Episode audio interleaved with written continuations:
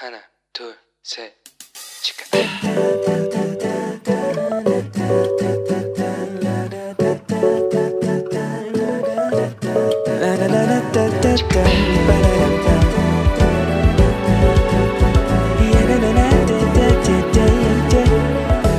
Here we go. Hello，你这个星期过得好吗？我是和你一样一直想要为人生找个好解答的同队盟友 Annie。 哇，这是我第一次在播出的前一天才录音呢，真的是太及时了，及时到我冷汗都要冒出来了。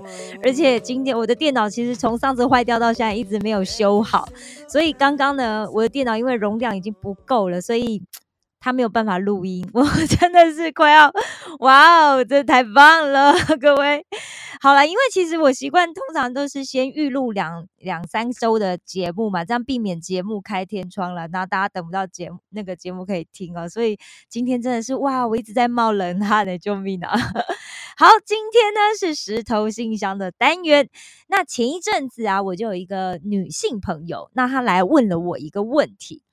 那我这个朋友呢，他很早就结婚了，但是结婚后两三年他就离婚了，所以他现在自己带着他八岁的女儿就一起，他一边在大学念书，然后他自己也在开店做生意，那店的生意非常的好。那因为他知道我以前就是有从事过这些，就是跟房地产相关的工作嘛，然后也认识一些做开发建设的朋友，所以他就问我说，因为最近他觉得好像整个市场环境不是很稳定，所以他想要卖一个房子。诶，今天的问题好像不是青少年问题，对不对？没有关系，我们大家，你如果是青少年，学习一下好吗？好，那如果你不是青少年就太好了，你可能以后会遇到这个问题。好，回到问题上来，所以他想要卖一个房子，然后想问我说：“哎，我觉得现在卖房子这个时机点好不好？”那我就问他啦，就说：“哎，这个房子什么时候买的？”他才说：“哦，其实这房子不是他买的，是他的前夫卖给他的女儿的，只是因为现在女儿还未成年嘛，所以就挂在他的名下。”那我就问他啦，为什么你想卖呢？他说：“因为反正他女儿以后也不会去那里住啊，所以我就问他，我就说你最近有急需要用钱吗？”他说：“没有啊，他不需要用钱，那钱他也是以后会留下来给女儿读书用嘛。”然后我就跟他讲说：“那我建议你不要卖。”各位听到这里，你会不会很好奇？为什么不要卖呢？卖房子不是就看市场行情好不好？是不是因为现在市场行情太差了呢？哦，不，有一个很重要的理由。来，我们先来看圣经怎么讲哦。好，其实，在诗篇的一百二十七篇第三节里面讲到，耶儿女是耶和华所赐的产业。但其实哦，希伯来圣经里面原文其实并没有“所赐”的这三个字，所以呢，但这是因为就翻译圣经的人为了要让人可以比较容易理解，所以加上去的。所以原文是什么呢？儿女是耶和华的产业。哇，那韩文圣经就翻译的很贴近这个原意哦。原本我们会以为。儿女是耶和华赐给我的啊，所以是我的产业，那是属于我的，对不对？所以小孩怎么样都是我要控制。哦不，我们一定要修正这个想法。儿女是耶和华的产业，好，这相对我们对我们的父母来说，我们也是耶和华的产业。所以，我们应该有一个观念是什么？就是我的小孩，他不是我的小孩，虽然是我生的，但他不是我的小孩。为什么？因为他是属于耶和华的。那父母的角色是什么呢？我们其实就是代替上帝，有在地上作为一个管理跟教导的一个代理人。那这个职位非常的重要。大家都知道，其实犹太人在世界是世界上就是最聪明的民族，对不对？而且也最会赚钱。那大家也都知道，就是说犹太人的这个家庭观念很强，所以很多的人他都想要学习犹太人的家庭教育，而且想要用像他们一样的方式来教育出这个卓越的子女。但是，一般呢，大家也许比较不熟悉的是，其实犹太教育的前身呢，其实是旧约希伯来时代的一个呃，旧约时代的希伯来教育。那犹太主义教育跟希伯来教育的区分点呢，在哪里？其实就在西元前五百八十六年，也就是以色列人被巴比伦俘虏的这个时间点，它会做一个区隔。那希伯来教育又是怎么样呢？好，首先哦，希伯来人是非常清楚他们跟上帝的盟约，那他们是上帝儿女的身份，这件事是非常重要的，所以他们要传承给小孩，人生呐，活着最重要的目的就是要爱上帝跟敬畏上帝。现在很多父母会讲说，哦，我希望我的小孩。就是呃健康啊、快乐啊、开心就好了，对不对？但其实你看希伯来人，他们非常清楚。我再讲一次，他们觉得传承给小孩最重要的一个观念，就是人生活着最重要的目的是什么？就是爱上帝跟敬畏上帝。好，现在其实很多人会觉得我活着好没有目标哦，我活着好没有意义哦。所以希伯来人、犹太人，他们绝对不会这样子想。为什么？因为他们一切的教育啊，都是从这两个核心想法来出发。所以同理可证，他们做任何的事情呢，会包括到我们现在基督徒，其实我们都应该要从这两个想法来做出发哦。好，希伯来人呢，他们其实教育的一个中心地就是家庭，因此子女的教育是父母的义务哦。那事实上，其实现在啊，我们其实比较没有听过，就是什么宗教在讲说，哎，教育子女是父母的义务。所以，成为父母的人啊，其实是受了上帝的呼召。所以，你教育子女啊，是上帝给你的一个使命跟诫命啊。还有以前的西以色列人啊，他其实是不会让外人，也就是外邦人知道他们是怎么样来进行教育的哦，这是很隐秘的事情。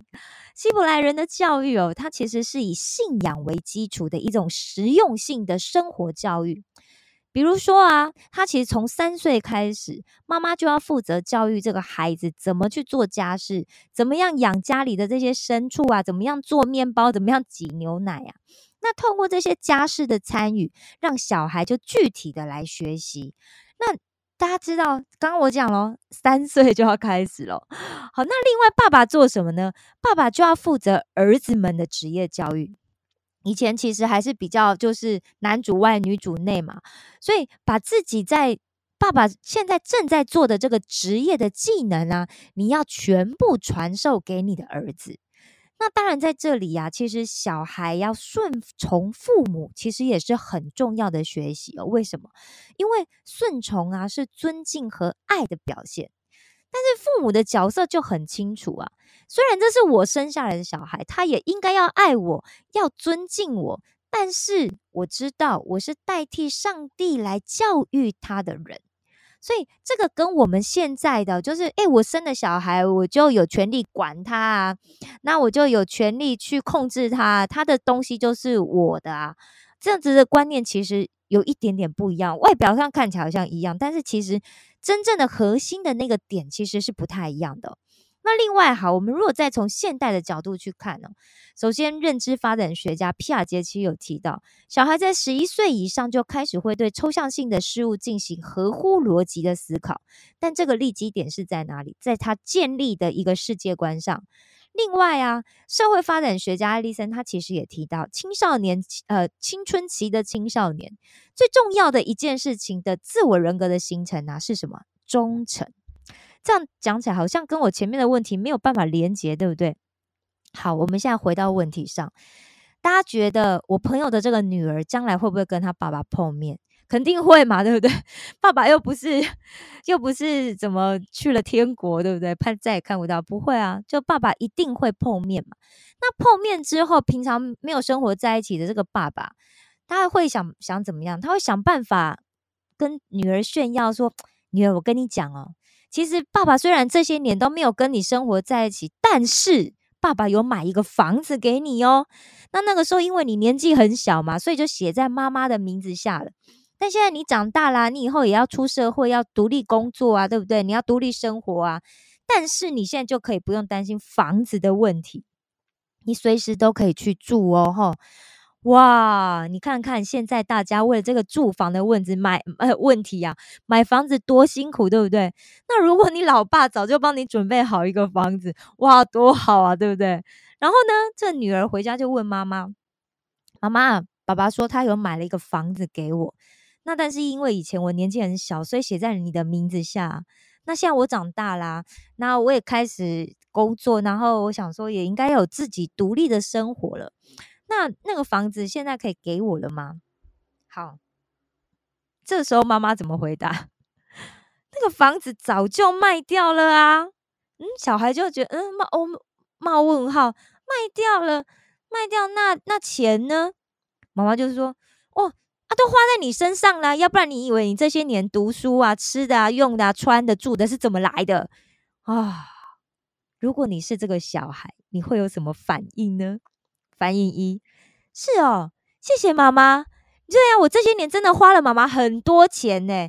那妈妈这个钱你拿去用了没关系。反应二哦，好吧，然后没有了。反应三。你怎么可以这样啦？那是爸爸留给我的耶！你怎么可以没有经过我的同意就卖掉？你好过分哦！我再也不要理你了啦！各位，你的答案是几呢？好了，我想应该很少人会是一跟三啦，对不对？诶，想大部分会是二。好，特别是就是通常在青春期的时候，我们大家通常都不太喜欢去。多讲一些什么，或者是多辩解一些什么，或是多去争取一些什么，通常就会闷在心里面嘛，对不对？那而且啊，大家也会想说，哦，我爸跟我妈离婚，妈妈养育我这么多年，有多辛苦，你当然也看在眼里啊，对不对？那反正这个东西可能对自己来说原本是不存在的，那现在既然也卖掉，那钱也都花了，那就只好接受，就就没有啦，对不对？那但是呢，心里会开始产生什么？我们刚刚讲到，对不对？开始对抽象的事情，我会有逻辑性的思考。也就是说，虽然现在没有亲眼看到那个房子跟那些钱，但是他会用自己过往看到的一呃，或者是体验到的一些事情去做一些连接，然后呢，下一个定论。那所以，原本他对妈妈的这个百分百的信任，会不会开始动摇呢？嗯，有没有可能？因为妈妈没有经过他的允许，就私自动用了他的财产，对不对？好，那当然呢，这里面一定有很多的原因嘛。那小孩可能也不会就是当下就问出口，而且就算问了，可能也没有得到他希望听的答案啊，对不对？然后呢，就开始跟妈妈有嫌隙。妈妈竟然都没有问我，就去把房子卖了，这么重要的事情，为什么没有先来问我呢？那是我的东西耶，对不对？然后就开始对妈妈产生不信任。好了，一个不信任，两个不信任，等累积到一定数量的时候，这个不信任的炸弹呢，会不会爆发？哇，这爆发就不得了了，对不对？也许可能到关系破灭、关系决裂都有可能。那你就离家出走了，对不对？哇，就为了如果说。为了眼前这一点点利益，就破坏母女之间最亲密的关系的话，大家觉得值得吗？大家要去想一想。现在这些钱，房子卖了之后，可能其实这些钱当然很好用了，对不对？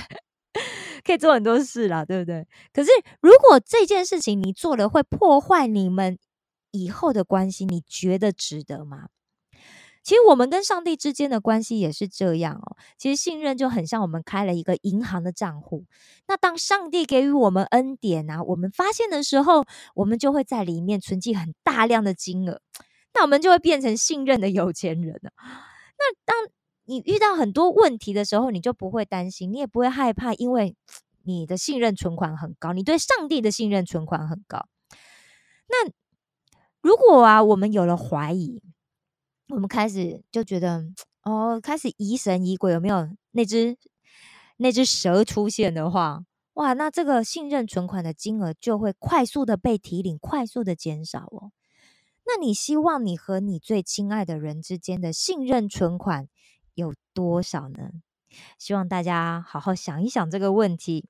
好了，今天的节目就要到这里了。哇，这礼拜天气很好，对不对？每天都。太阳高照，那下个星期呀，首尔就要降温到十度以下喽。